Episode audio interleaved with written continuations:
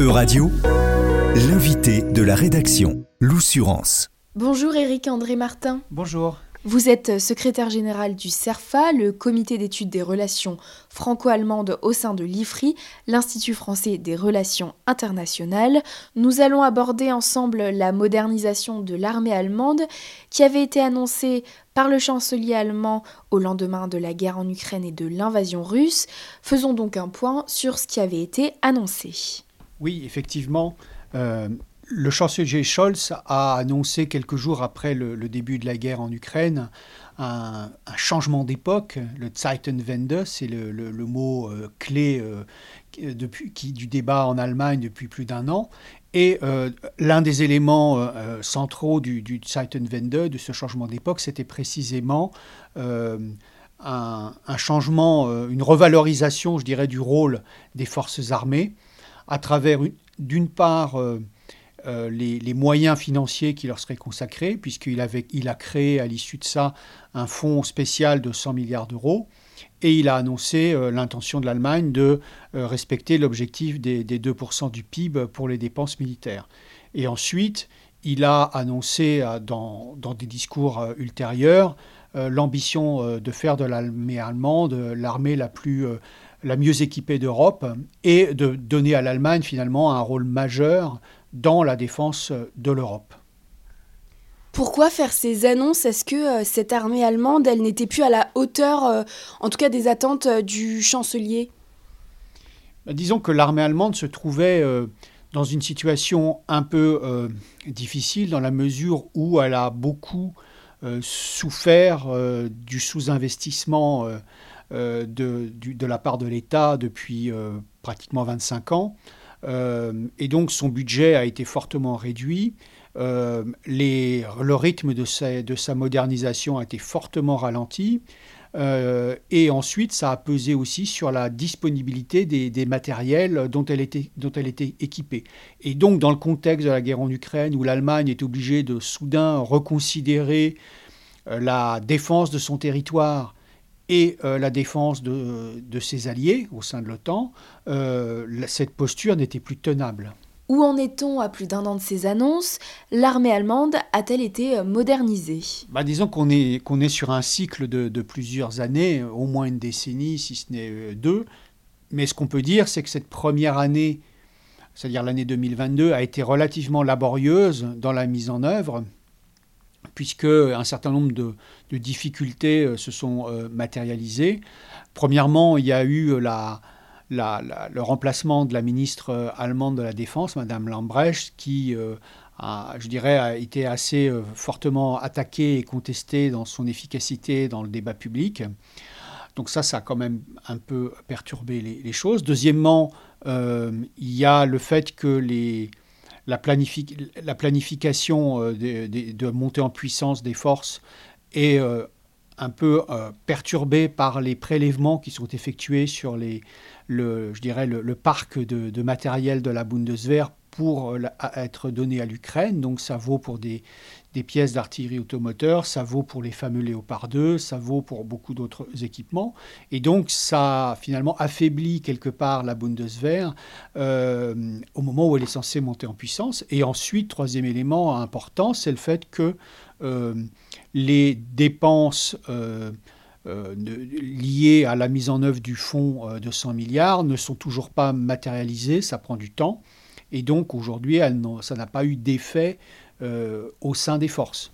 L'Allemagne a effectivement promis des chars, des équipements militaires. Est-ce qu'elle va pouvoir euh, tenir ses promesses par rapport à, l'Ukraine? Bon, elle a promis effectivement de livrer un certain nombre de Léopard 2, ça c'est déjà fait. Si vous voulez, c'est pas c'est euh, une quantité relativement limitée mais significative par rapport à, au parc dont dispose la, la Bundeswehr. Elle a aussi des pièces d'artillerie automoteur. À la sortie de ces, de ces stocks, des matériels qui n'étaient plus en service, comme le, le, le, le char de défense antiaérienne Guépard, qui, a, qui est très utile contre les, les, les, drones ennemis et les avions, à, les aéronefs à basse altitude. Mais, si vous voulez, le problème, c'est que l'armée allemande, justement, pour mettre en œuvre les, objectifs du chancelier Scholz, et notamment remplir ses promesses vis-à-vis de, de l'OTAN, est sur une trajectoire capacitaire très exigeante, puisqu'elle doit fournir pour 2025 une division complètement équipée correspondant au modèle de force de l'OTAN.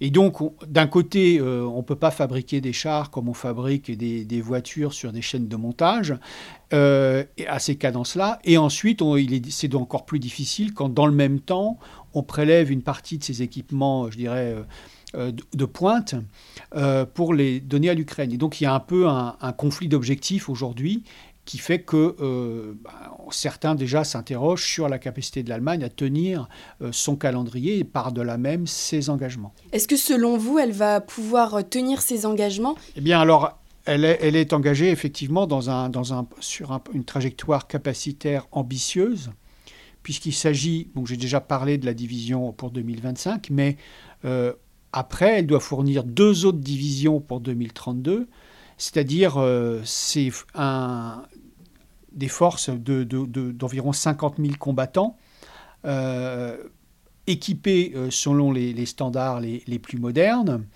Euh, c'est huit brigades complètement équipées et avec l'ensemble de leurs effectifs et de leurs moyens, plus les moyens organiques d'une grande unité comme celle-là, comme la division. Et donc c'est très ambitieux.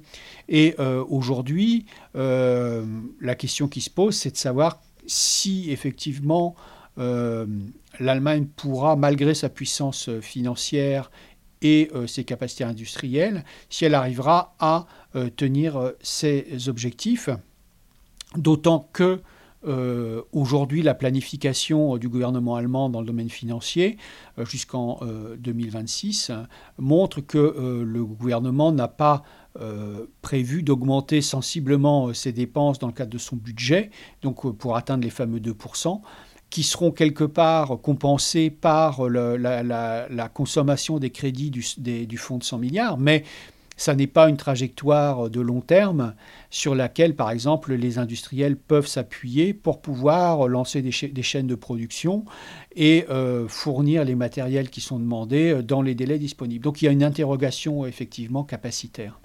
Et quelles conséquences ça pourrait avoir euh, déjà euh, dans le cadre de la guerre en Ukraine et puis après pour la protection euh, des pays de l'OTAN, donc de l'Alliance transatlantique? Eh bien aujourd'hui, l'Allemagne continuera à fournir des moyens à l'Ukraine comme elle s'y est engagée.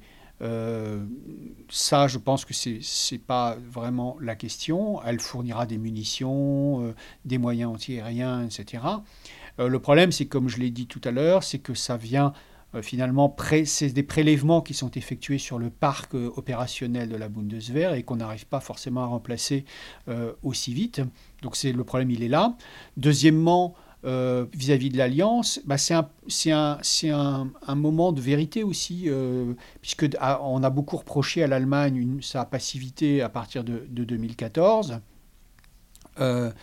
Et euh, le fait qu'elle n'a jamais, plus largement, elle a, c'est ce que lui reprochait le président Trump, elle a, elle a beaucoup profité du, soutien américain et des efforts du contribuable américain pour assurer sa défense. Et donc elle va être jugée aujourd'hui, c'est-à-dire dans les années qui viennent 2025 et 2032, sur euh, sa capacité à tenir les engagements qu'elle a pris vis-à-vis de ses alliés. Et donc euh, aujourd'hui, il y a au-delà de la question de sécurité et donc du rôle que l'Allemagne peut jouer, euh, sa contribution à la sécurité de, l'Europe, il y a aussi quelque part sa crédibilité politique et militaire euh, vis-à-vis de, ses alliés. Et donc le débat, il est un peu dans ces termes aujourd'hui. En fait, l'Allemagne, ce, qui est tout à fait euh, significatif, c'est que dans ce mouvement dont on vient de parler, l'armée allemande est en train de se recentrer sur ce qui a été son, cœur de métier depuis sa création, à savoir la défense du territoire et la défense de l'alliance. Et ça met un terme quelque part à un processus de transformation dont, dont elle a été l'objet euh, ces 20 dernières années, notamment euh, pour répondre aux besoins de, l'engagement en Afghanistan, qui a été très important. L'engagement en Afghanistan est terminé, et ensuite l'armée allemande était engagée euh, au Mali euh, dans le, cadre de la MINUSMA. Elle avait décidé de, rester euh, euh, pour continuer la présence occidentale dans le pays, mais compte tenu, je dirais, du retrait français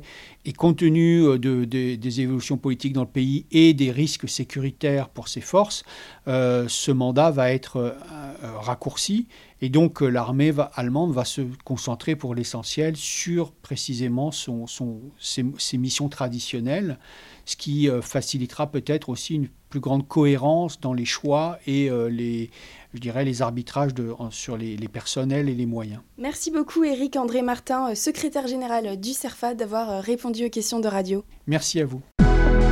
Euradio vous a présenté l'invité de la rédaction. Retrouvez les podcasts de la rédaction dès maintenant sur euradio.fr.